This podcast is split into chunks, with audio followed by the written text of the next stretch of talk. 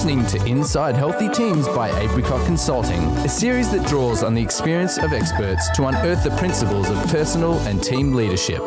For more information, go to apricotconsulting.us. Um, so I'm going to jump into our panel discussion in a couple of minutes, but one of the topics or one of the concepts you're going to hear a lot from our panel members this evening is shared or this uh, this concept of shared value. Now I'm aware we've got a wide audience on this evening with us. So many of you, no doubt, would be familiar with shared value, but there will be some of us, I'm sure, that are not so familiar with this, uh, with shared value. So really quickly, I want to just give you a bit of a, a snapshot of what shared value is.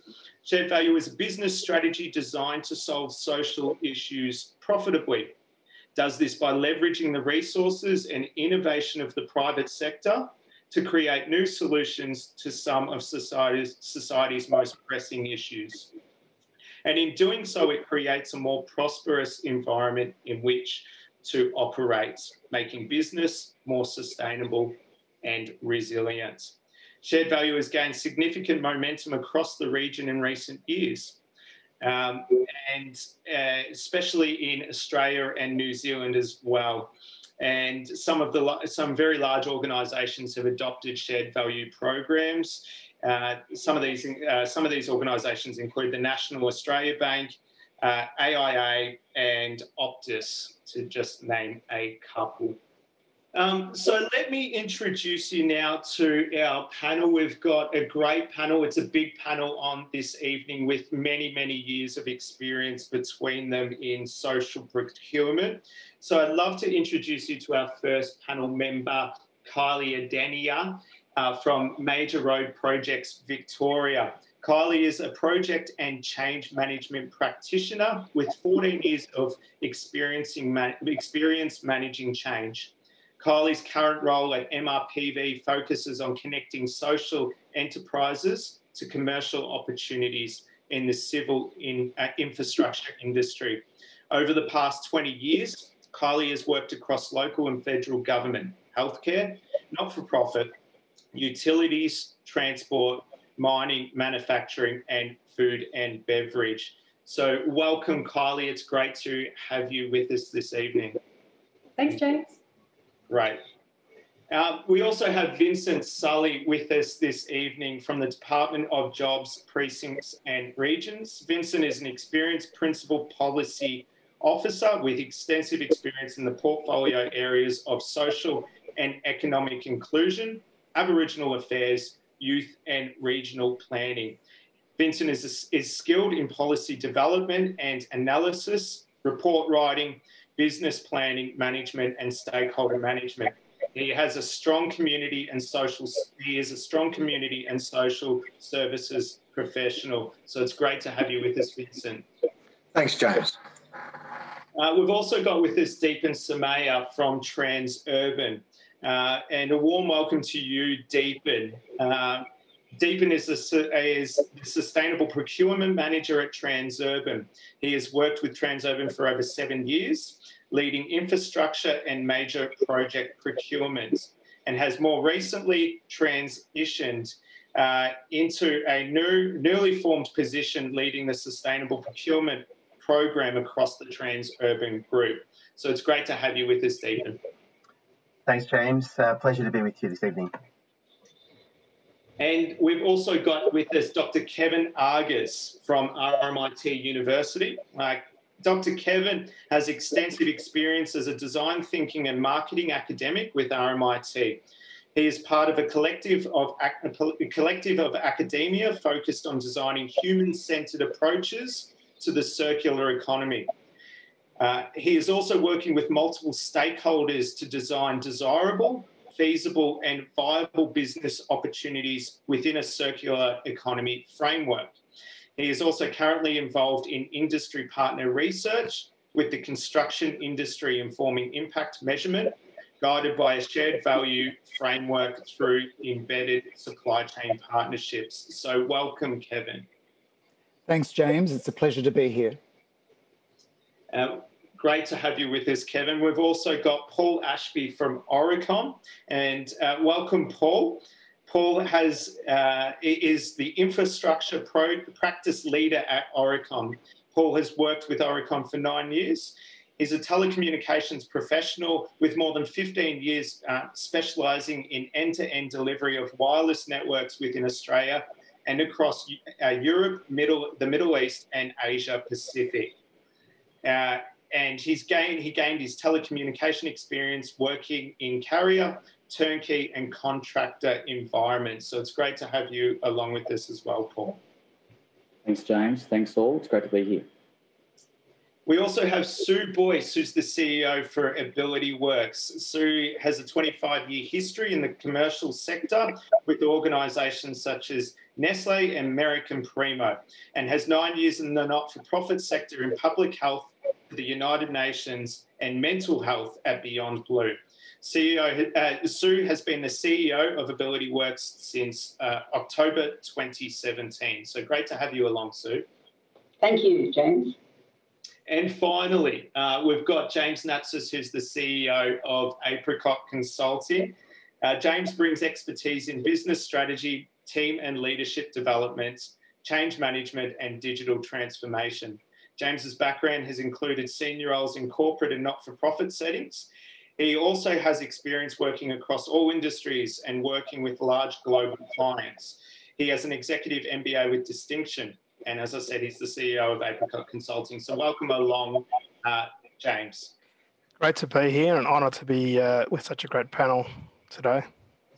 Great. Well, we got there. All the panelists are introduced. So uh, we can jump into it. But before we do, we've got just a quick video that I think really uh, nicely frames up the discussion for us this evening. So hopefully we'll be able to uh, see it and hear it clearly. McConnell Dowell and Decmil won the MRPV design and construction of the Mordialloc Freeway. MRPV engage us to spend in a socially responsible way and replace the order with Ability Works it's been an absolute success since then.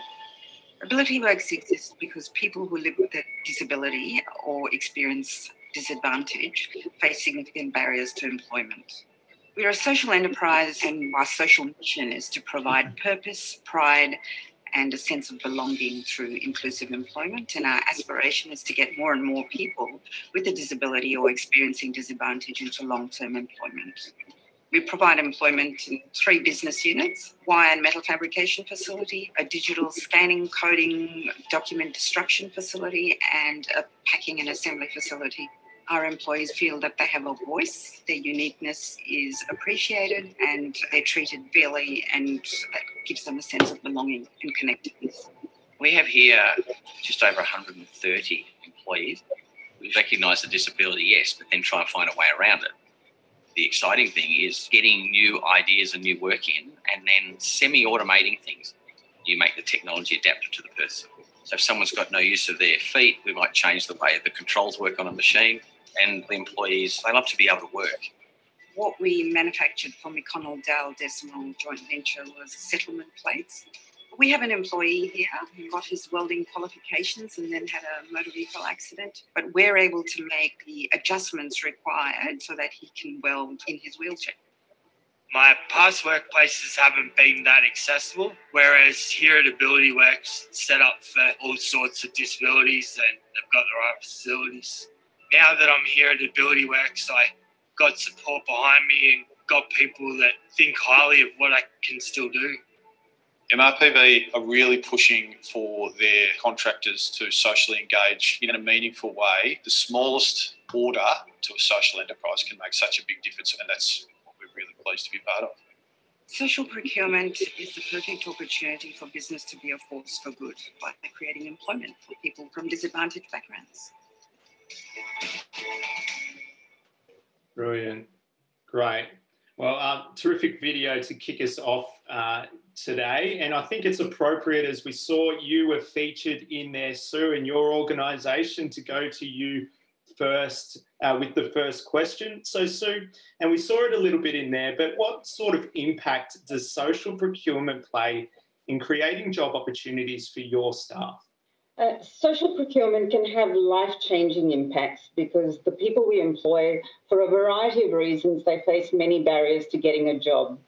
Uh, so when they do manage to, to get a job, they're very grateful. It helps with purpose in their lives, a, a reason to get out of bed in the morning. It gives them pride. And by way of an example, uh, during COVID, we started a new business unit with Aurecon, providing user-centered design services. And Aurecon used our employees to input into the design of an infrastructure project.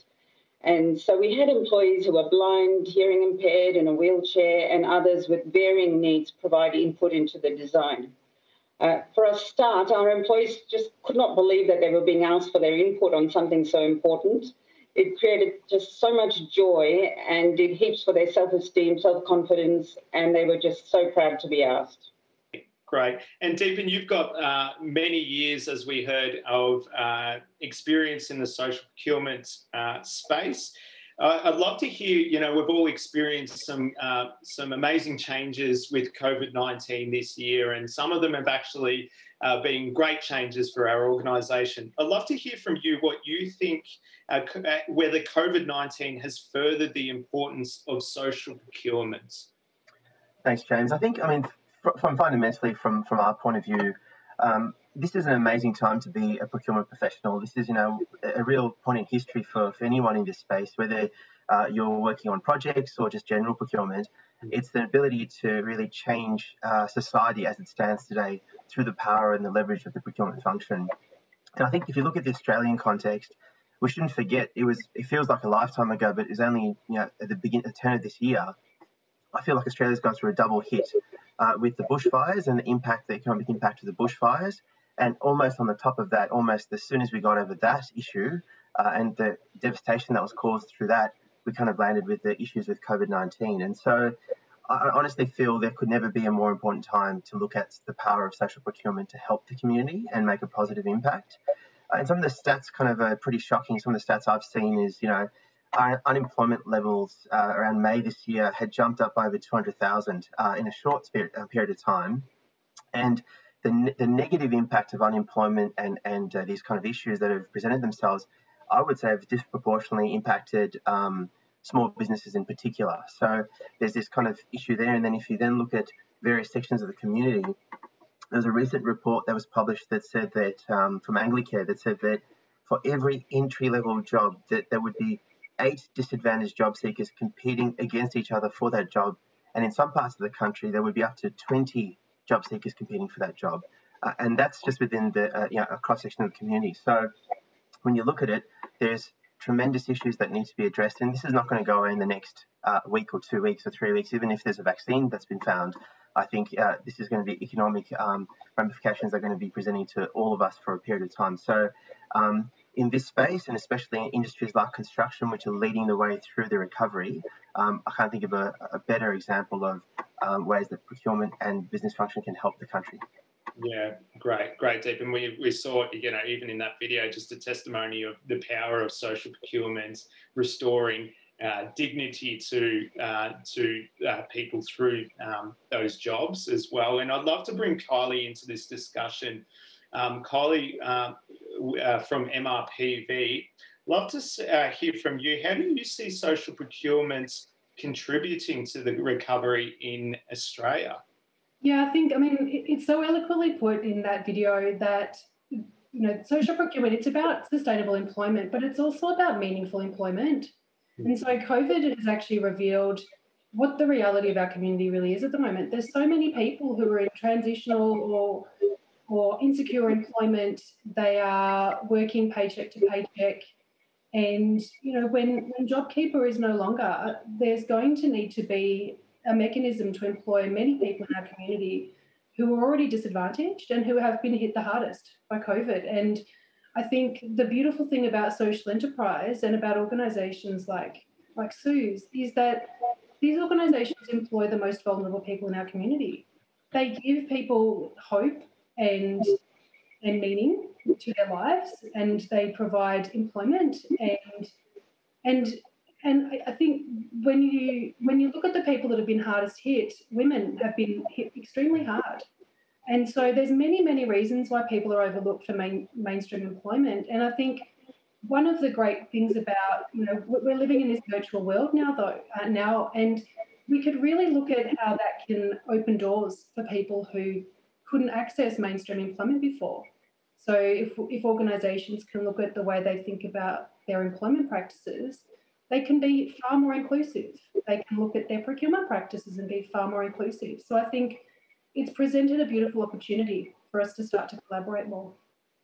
Yeah, great. And I'd love to bring um, I want to bring um, Paul into this discussion as an industry partner with Aurecon. Um, Paul, why do you think industry partners should be looking at their social procurement practices as an opportunity, especially right now? Thanks, James. Uh, there's a few key areas I think that, that are worth talking about uh, in relation to this in terms of opportunity.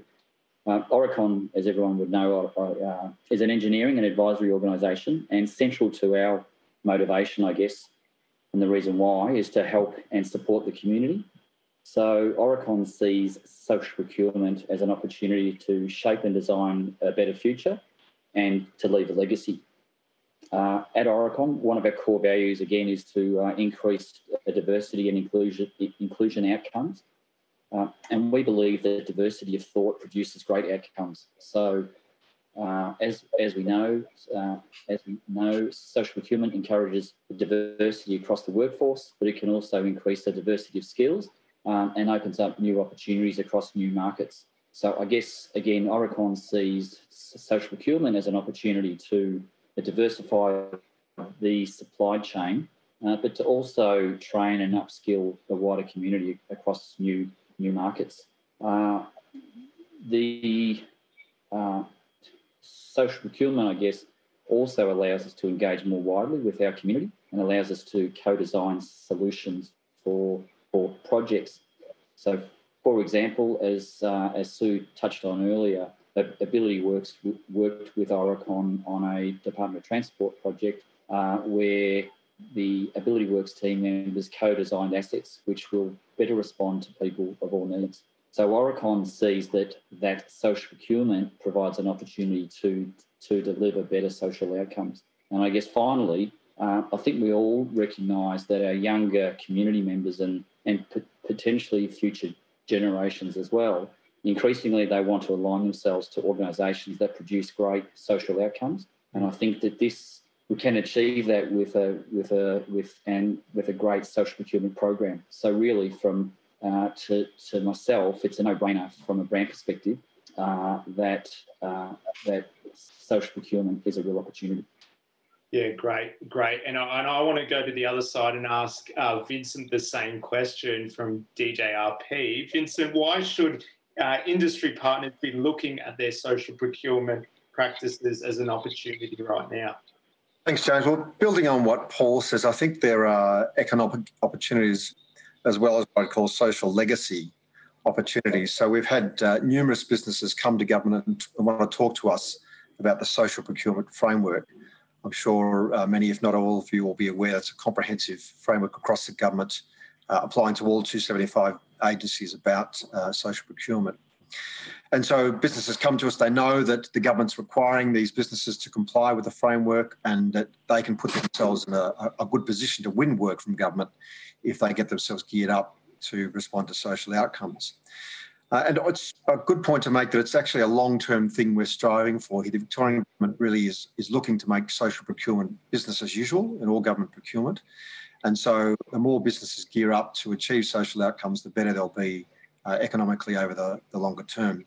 But I'd just like to bring in the, the social aspect too that's been touched upon by a few others before, uh, James. And uh, I'd like to quote uh, a man from the uh, level crossing removal project, Brad Giddens. Some of you might know, be aware of the level crossing uh, removal project, a multi billion dollar project looking to remove 75 level crossings by 2025.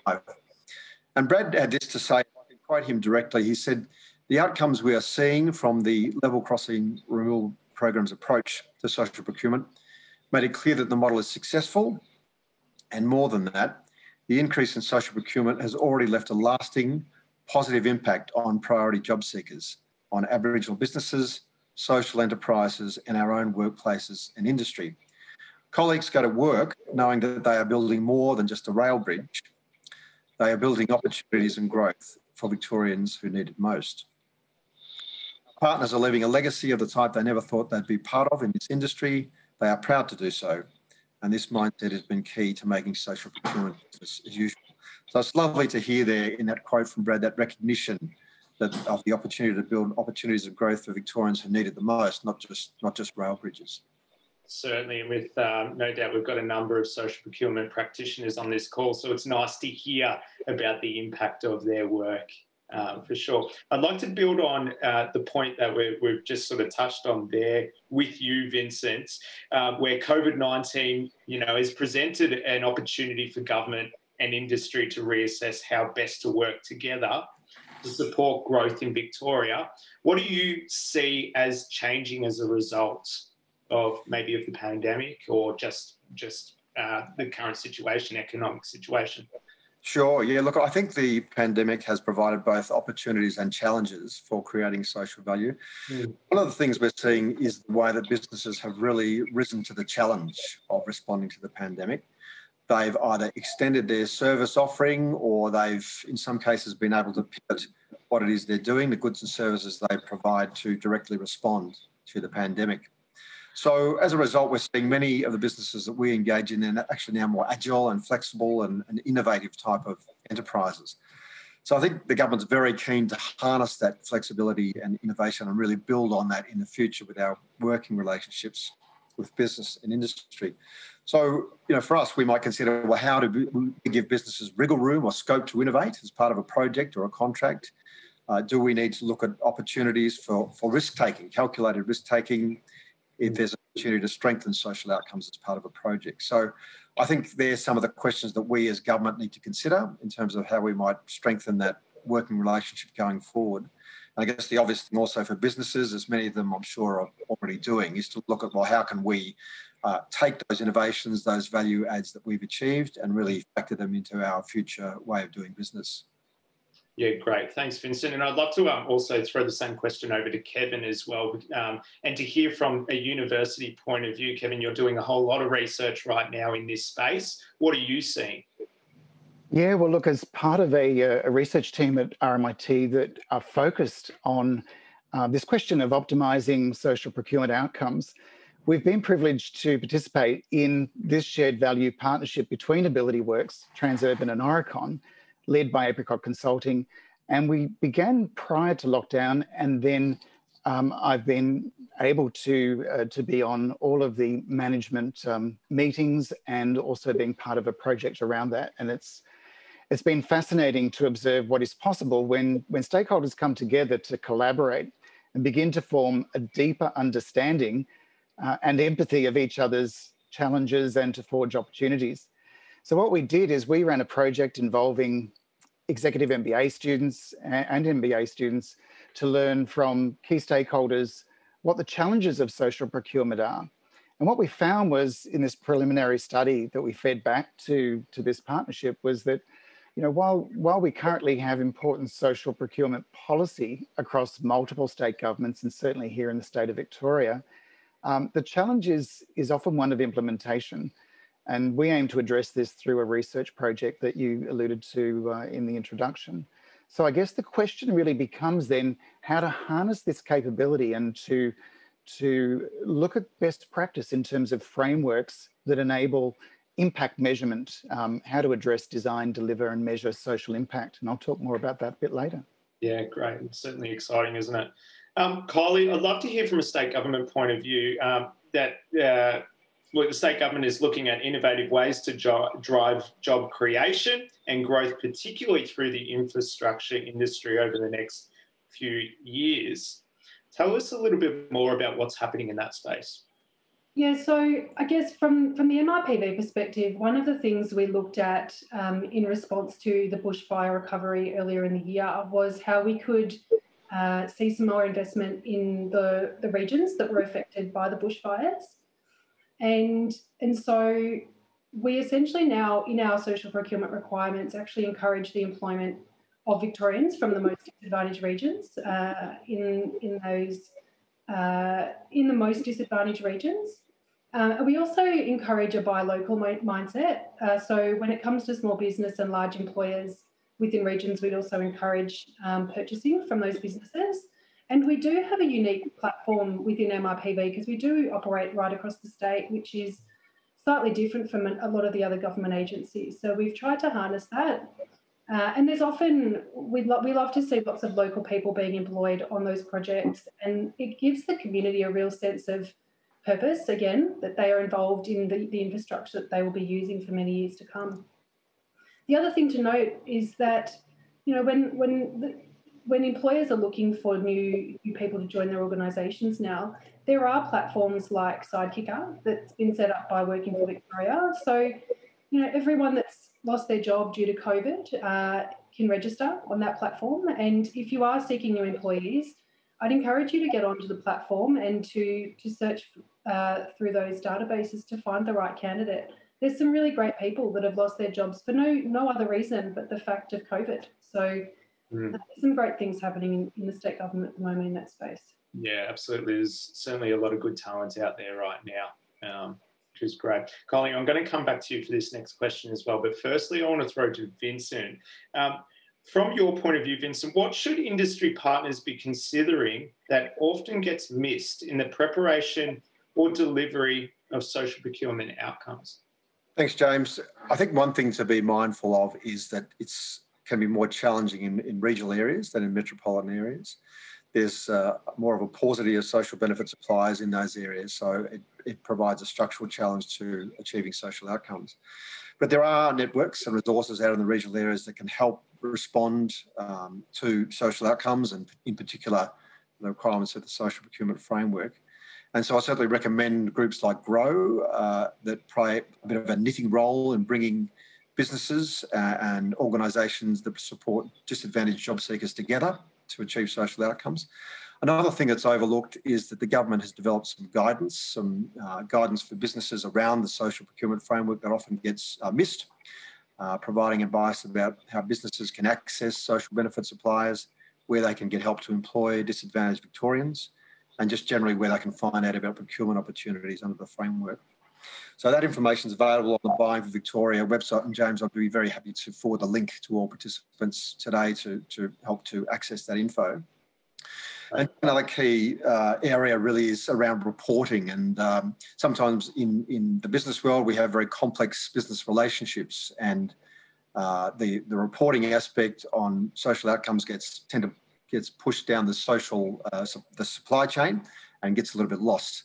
So it's very important that uh, ask businesses to really think through those relationships and think through how they can make sure that we uh, gather all of that information well. And uh, certainly there are some templates and uh, resources that can help to support that work. Yeah, great. Thanks, Vincent. And Kylie, again to you, uh, from an MRPV point of view, what often gets missed in the preparation or delivery of those social procurement outcomes? Yeah, I think um, I think we can sometimes get a little bit too bedded down in targets and the traditional ways of achieving social procurement outcomes. So appreciating that social procurement is about sustainable employment and there's there is a place for social um, enterprise and Aboriginal business and and direct employment, but there's also a really big place for innovation. And I think the future for me is going to be in that innovation space. I think there's a lot of our professional services contractors, for example, who are really searching for a meaningful way to contribute in this space. Mm. And they have some amazing intellectual property and they have some amazing skill sets that they would love to share with social enterprise and Aboriginal business. And I think once we sort of unleash and we, we become a little bit more flexible in how we impose our requirements, that that's when the real um, change is going to happen. That's when the real coming together of minds is going to happen. And I also think that, you know, when, when you look at COVID and the impact on social enterprise, so many of those organisations have identified new revenue revenue streams and they have repurposed those individuals that work for them and really strongly focused in on what their core purpose was. And their core purpose was meaningful employment. And they really were all about keeping people in jobs to keep them um, in sustainable employment. And so I think big business can really benefit from that thinking, mm. the way they approach how they look at their business. And when you're agile like a small business, you just think differently ask different questions. And mm. so I think that's something that can really be missed. There's a real opportunity there in the collaboration space. Yeah, great. And and James, actually, I want to throw to you. Um, you've done a lot of work with uh, partnering with organisations in this space as well to help them uh, meet some of these outcomes and to hopefully try and not miss what the what the two previous people have talked about. What are you also seeing as well? Well, the, the challenge of reporting, I think, is about the data that we're getting back. Uh, what story is it telling, and what outcome is it producing? So, it, it feels like a lot of the work in social impact is very much about trying to quantify the, the win. And if it's just measured about hours, then we, we lose already because it's just about jobs, not careers, as uh, Kylie mentioned before. So the sustainability piece is important. But like anything, it, so it seems to rise and fall. Uh, if you can't measure it, you can't manage it on quantitative, qualitative, leading and lagging indicators. And all of those should be in hand in glove, and hence why we often say shared value is a great vehicle because it is about the win-win, uh, not the win-lose. It's not a zero-sum game in that sense. So it's about the win-win. So providing metrics that support both uh, enterprises in, in this instance, if if it is a, a larger corporate working with a smaller uh, partner, uh, certainly centers with Aurecon and Transurban in particular, who are leading the pack in, in many ways in this. That those those metrics then become really really important. So establishing up front not just those that are mandated, but clearly those leading lagging indicators, the quantitative and qualitative, because they help tell the story of what's happening. Uh, and they then become really good for the corporate, but also then for providing a, uh, a visibility in terms of are we actually moving the needle here? Mm. Are people's lives actually be benefiting from it? We've seen this with women in, in infrastructure, and how hard it is for many to walk into the path of infrastructure because of what it means around the social support mechanisms or the lack thereof often. Uh, and so any of those things that can provide uh, visibility and exposure to those things and to the success of those things will help drive social procurement become a sustainable thing, not necessarily just a tick and flick exercise. Yes, certainly. And a part of that is uh, working towards providing some sort of best practice model, isn't it? And uh, Kevin, you're doing a lot of research with RMIT uh, at the moment to produce a kind of a best practice approach. Uh, what role do you think research plays right now in providing insight into a best practice outcome uh, for social procurement? Well, look, uh, I think as was neatly articulated by Kylie Vincent and James, there's a number of ambitions, there's a number of expectations, um, and I think what uh, what university and research has as a role here is to be the independent player who can map out um, expectations from all the, the key stakeholders, government, industry, supply chain, and social enterprise, and start to to learn more and and to be able to then communicate more about um, you know what this meaningful employment is, what it actually does mean, as James mentioned, not tick and flick and just quantitative, but also as you know Kylie and Vincent were, were talking to um, some qualitative and and meaningful, uh, sustainable um, full-time work. Um, so what we want to do is is to to map out those expectations across stakeholders. We've got an ARC linkage grant application, and we've got um, We've got involvement from all stakeholder areas, which is fantastic. It's been great to work with this particular partnership because they've demonstrated some really good practice in terms of creating shared value. And um, what we want to do then is, is inform a measurement framework and from that to develop and to pilot an impact measurement tool. Because I think one thing that industry is often looking for is to say, well, um, you know, we need to report on these things, so we, we need some some measurement tool. But as James alluded to, that's likely to have some quant and qualitative um, uh, components to it. And in terms of a management framework, because we've had this this great opportunity to observe uh, shared value um, in practice, what we've realised in, in looking at the research currently, it's conceptual only. There's no empirical study. So mm-hmm. this, what we, what we aim to do is to provide the, the world first in terms of a, an empirical study into looking at how creating shared value um, can be used as an effective a medium, a management framework to get these parties to, to not only come together, but in an empathetic forum. So what I've heard from stakeholders in this case, you know, in talking to Sue and to Deepan and to Paul and and, and James and others involved, is that having that framework has enabled a much deeper understanding where otherwise very big and very small organizations, you know, talk a different language and have very different sort of, um, you know, um, strategy and, and approach. So that's what we aim to do. And I think take some of the complexity or learn some of the complexity and build that into a framework. Because as, as Deepan has often mentioned, uh, you know, you're dealing as a constructor with tier two, three, and four who deliver while you're signing the contract. So how do you ensure that throughout your delivery chain, um, you're, you're meeting the same sort of um, um, measurement uh, imperatives that's been designed for that, um, that partnership? Mm, yeah, great. And Kevin, I'd really love to press on that point where you mentioned about, uh, obviously, about the shared value program. Love to know for those that are on the call, they're not so familiar with shared value uh, in practice, what it looks like. Can you tell us a little bit more about that? Yeah, look, uh, shared value. Um, you you provided a, a neat little intro to that, and I think some of the things that are worth worth just highlighting are that philanthropy and corporate social responsibility tend to be temporal in nature. They're rather temporary and transactional. Whereas a shared value framework was designed ultimately to include um, an advocacy organization like a social enterprise in your supply chain so that they become a valued partner organization. So that's very different partnering or, you know, you can use other terms like joint venturing or whatever. That suggests you're on the same the same sort of overriding objective. You're looking at creative ways to solve a problem together.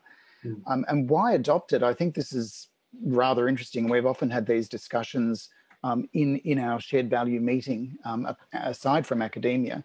And I think, um, you know, this idea of co-creation of value, um, you know, the ability to work together effectively to solve, um, to solve challenges but to, to also create mutual social, environmental, and economic value so that it changes the trajectory just from like a shareholder value um, sort of uh, orientation into one that is more triple bottom line sort of oriented.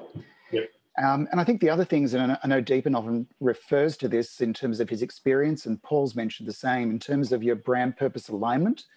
So, you know, what you're getting here is you're getting internal branding. You're actually through this this partnership able to communicate and offer engagement as we've seen through this partnership. Uh, and I know Paul's got some great examples at, at Aurecon and, and Deepan's talked about the same at uh, Transurban, mm. where you get cultural alignment within the organization. So you're looking at things like HR policy around retention of valued staff. And then the whole external branding means you're a purpose-led um, organization and a truly vested purpose-led organization, not one in, in name only, but in, in action and performance. So it's yeah. good for business. yeah, great. And, and, you know, that one of those businesses that is involved in this shared value project that you're referring to, or program that you're referring to there is Aurecon. Paul, uh, I want to ask you the same question. What do you, what is it meant in practice from an Aurecon perspective? Thanks, James. So I guess, you know, as we have heard, shared value, I guess, is largely defined as building a competitive advantage by solving social problems and I guess that you know we we believe, I guess, that, as a collective, that that you can do that through two mechanisms. And one is building a new a new offering uh, is one option, and the other is opening up uh, opening up supply chains where organisations weren't previously invited. Uh, at Aurecon, I guess we've been working with the Ability Works to, to tick off each of those. So being uh, opening or working with Ability Works to open up a new offering. Uh, as I touched on before, that's really around uh, starting to initiate this uh, design consulting arm within Ability Works. They don't have that. So we've been working with them not just to provide the and the opportunity and to open up and execute on that opportunity, but to also uh, develop a long-term strategy around that. So in essence, you know, we're working with uh, Ability Works to understand uh, their where to play, how to win.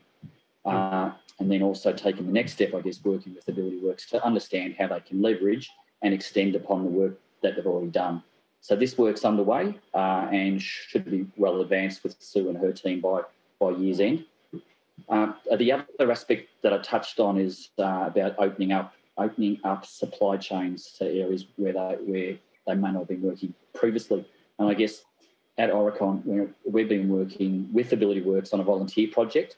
Um, the, the challenge statement, I guess, is how can Aurecon design a market entry pathway into the rail industry so that Ability Works can unlock long term revenue streams tied to major projects? Now, it's quite lofty, uh, but I guess you know, what, what we are trying to do is harness the energy and the passion of uh, eight emerging professionals uh, who are working with Aurecon, obviously. They're, they're, they are supported by a team of experts as well, uh, both within and outside of the rail industry. So we've got a team of uh, eight, eight passionate EPs. Uh, the project's being undertaken as a 100 day sprint. We're using our design to innovate tools and we're util, utilising our design, our design wave, which, which really uh, asks uh, the following questions as a prompt. You know, what is, what if, what wows, and what works. So we're, we're, challenging about you know what we know today and how we can uh, design something for the future. Uh, obviously, uh, attached to this 100-day sprint, we have an established reporting structure, which reports in, into our, our steerco on a monthly basis, and the, the steerco consists of Sue, who's online, obviously, Angus, our regional director, and Mel, who's our uh, local guru in the rail space. And we estimate that this project the 100 days will wind up uh, in late Feb, uh, allowing for the Christmas shutdown period.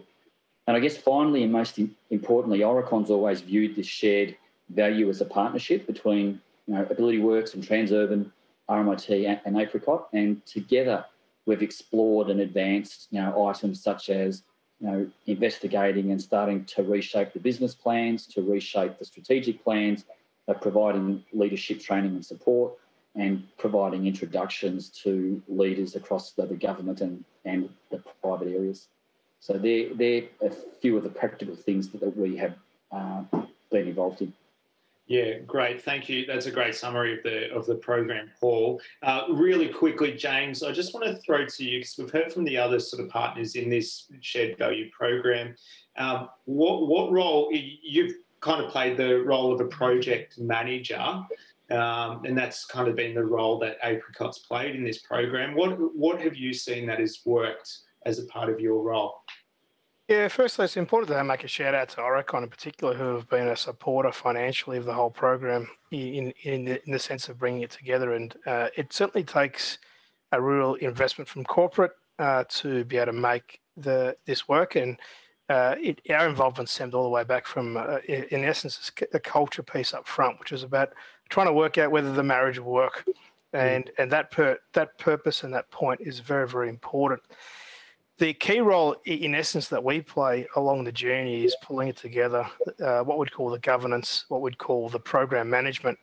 Uh, sometimes the boring stump, the, the, checking in, the cadence of accountability, as we call it, the reporting, the engagement with Steerco, which we do quarterly, uh, the checking in, the allocation of 90 day sprints. Those types of things become really, really important. And it often does take a third party to help bring those parties together for all kinds of reasons, and it certainly simplifies it. And it just ensures that it stays on track because BAU land, business as usual land, tends to be a whirlwind for most people. So they've got to do their job and, and so that then becomes complex and really, really difficult to navigate. So uh, the role I think that's worked really well is of the culture, the alignment between the parties is as good as I've ever seen actually. Mm. And that then creates a, a longer term sustainability, like a good relationship does certainly when that happens, it is much more sustainable uh, for the long term success. And I think we keep hearing that word sustainability, a long term career, all those sort of certain buzzwords also make sense in this space. And that's why we think it's a very good vehicle for driving social procurement. Yeah, fantastic. Thanks, James. And and just quickly to you, Deepan, uh, in regards to you know this shared value program or what you've seen through your involvement in shared value, how do you assess return on investment? Can you? Thanks, James. And look, I think you've already heard from the likes of a few people, including Kevin, about the return investment and impact measurement uh, as, yeah. a, as, a, kind of ongoing piece. I think the first comment I'd make is this is very much an ongoing piece for us. But just if you take a step back for a second, you know, the, the, the key driver of this whole program has been laser focused and centered around Ability Works and making sure that we help. Uh, the whole the whole idea was that this coalition or this partnership has been around working, you know, together to help Ability Works enter the infrastructure market, which is something they didn't actually do before, uh, and then actually thrive in that environment. So the video we, sh- we showed at the beginning, uh, you know, that simply wouldn't have been possible if you rewinded back three, five years ago, three to five years ago. So it's you know a sign of pride that they're actually um, performing the the task that they are now, and they're doing it really well. So one of the, the most basic kind of return investment for us is actually the fact that Ability Works is actually going to win contracts in the market, in the infrastructure market, and thrive and succeed in there. And for us, every every partner in this mix gets something out of that. So there's there's lots of benefits for all of us, whether it's the the story that sits behind it, or simply the fact for someone like Transurban that we have a stronger supply chain in the social enterprise market, which makes our projects and our procurement um, processes more successful in the future. So it's as simple as that. Um, and that's a very tangible metric. But over time, we're also tracking many other things, including not just pure revenue or pure employment, but also the breadth of relationships. So again, if you want to talk about being long-term and sustainable, it can't just be based on one project with one win. There needs to be a breadth of clients and, and longevity sitting behind that. So we track that formally. And we also track internal metrics within our, for example, our own employee base to look at engagement scores because one of the side benefits, but actually been a brilliant outcome of this project, is that mm. our employees that have invested time into this project have actually mm. we've seen great engagement from them, and it's offered them an avenue which is quite unique to deploy, I guess, their skills um, time and volunteering time um, to great effect. Uh, and it's actually been a great um, use of, uh, of, I guess, the resources within the company and, and led to some fantastic engagement outcomes and development outcomes for our people. So we track all of those things, but like I said at the beginning, we're still uh, working on this to continue to grow that piece over time. Great, great. Thanks, Deepan. And we're we're fast running out of time, but I think we've got time for one more question. And I want to open this up to um, to Kylie uh, and Kevin, and also Sue for this last question. How can the construction industry deliver on social procurement targets in a more effective manner for all stakeholders? Maybe to you, Kylie, first. I'm going to try and keep it quick and just say you know, think think outside the box in terms of targets. Set some targets. I think that's a fantastic way to start the conversation. But certainly don't set them and then walk away. As a as a um, government agency, MRPV has certainly become an active client in this space, and so we actively work with our construction company partners on how they are going to address their social procurement outcomes. We will introduce them to social traders in Kinaway if that is necessary um, if they don't have memberships already. And we'll also introduce them directly to social benefit providers and provide recommendations about strategies to achieve targets and to achieve the broader outcomes in sustainable employment. So, yeah, great, great. Thanks, Kylie. And Kevin, your thoughts? Look, I guess from a, an RMIT research perspective, um, you know, building on what Kylie said, it's it's therefore very important for us to you know capture emerging approaches within government, across industry, to develop an effective framework and impact measurement tool um, where all stakers have greater transparency and clarity around how to design, plan, deliver, and report on their social procurement obligations.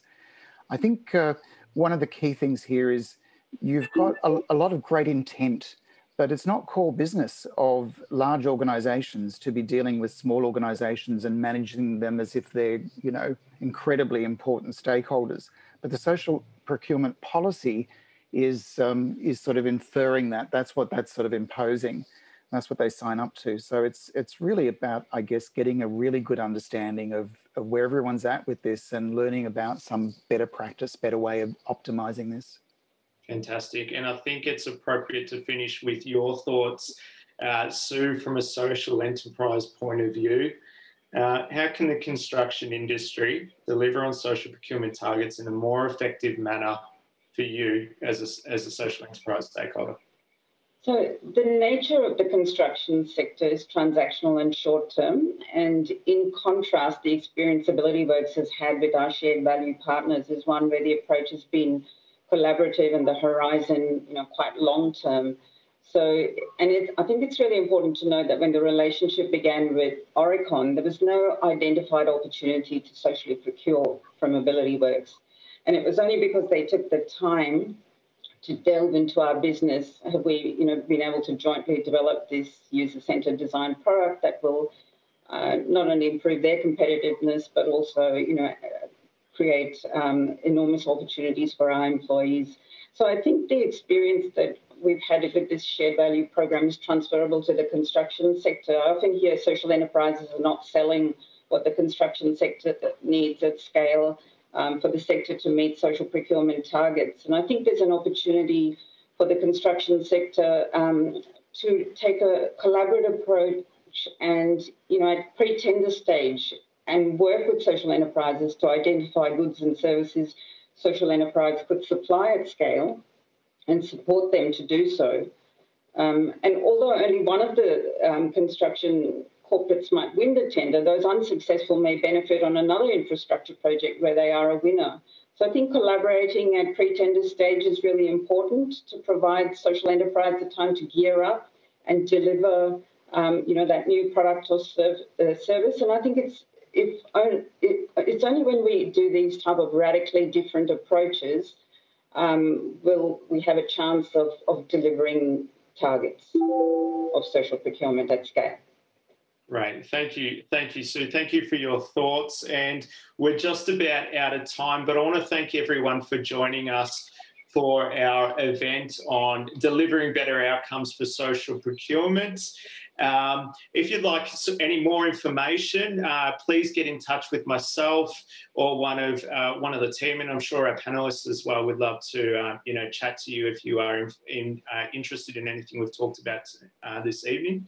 Um, the final thing I want to let you know as well is that in the new year um, we'll be starting, that is Apricot Consulting, we'll be starting a bit of a, like a lunch and learn networking opportunity. It'll only be, we'll run it monthly um, all around the topic of social procurement. And so I think it's great to have different people from across industry coming together to have a bit of a chat to network. So we'll be launching that in the new year. So if you're interested in that, love to hear uh, your thoughts, what you think that could be. Um, but you'll also uh, get an email from myself uh, leading up to our first session, uh, session uh, in the new year as well. But apart from that, uh, thank you to the panel for your thoughts. Uh, it was great to hear um, all your thoughts and so much experience and, and knowledge uh, this evening. So that was great. Um, apart from that, everyone have a great rest of their evenings. Thanks for listening to Inside Healthy Teams by Apricot Consulting. We hope you found it helpful, and if you did, it would help us if you could rate and review this episode on your podcast platform and subscribe for more episodes. For more information, go to apricotconsulting.us.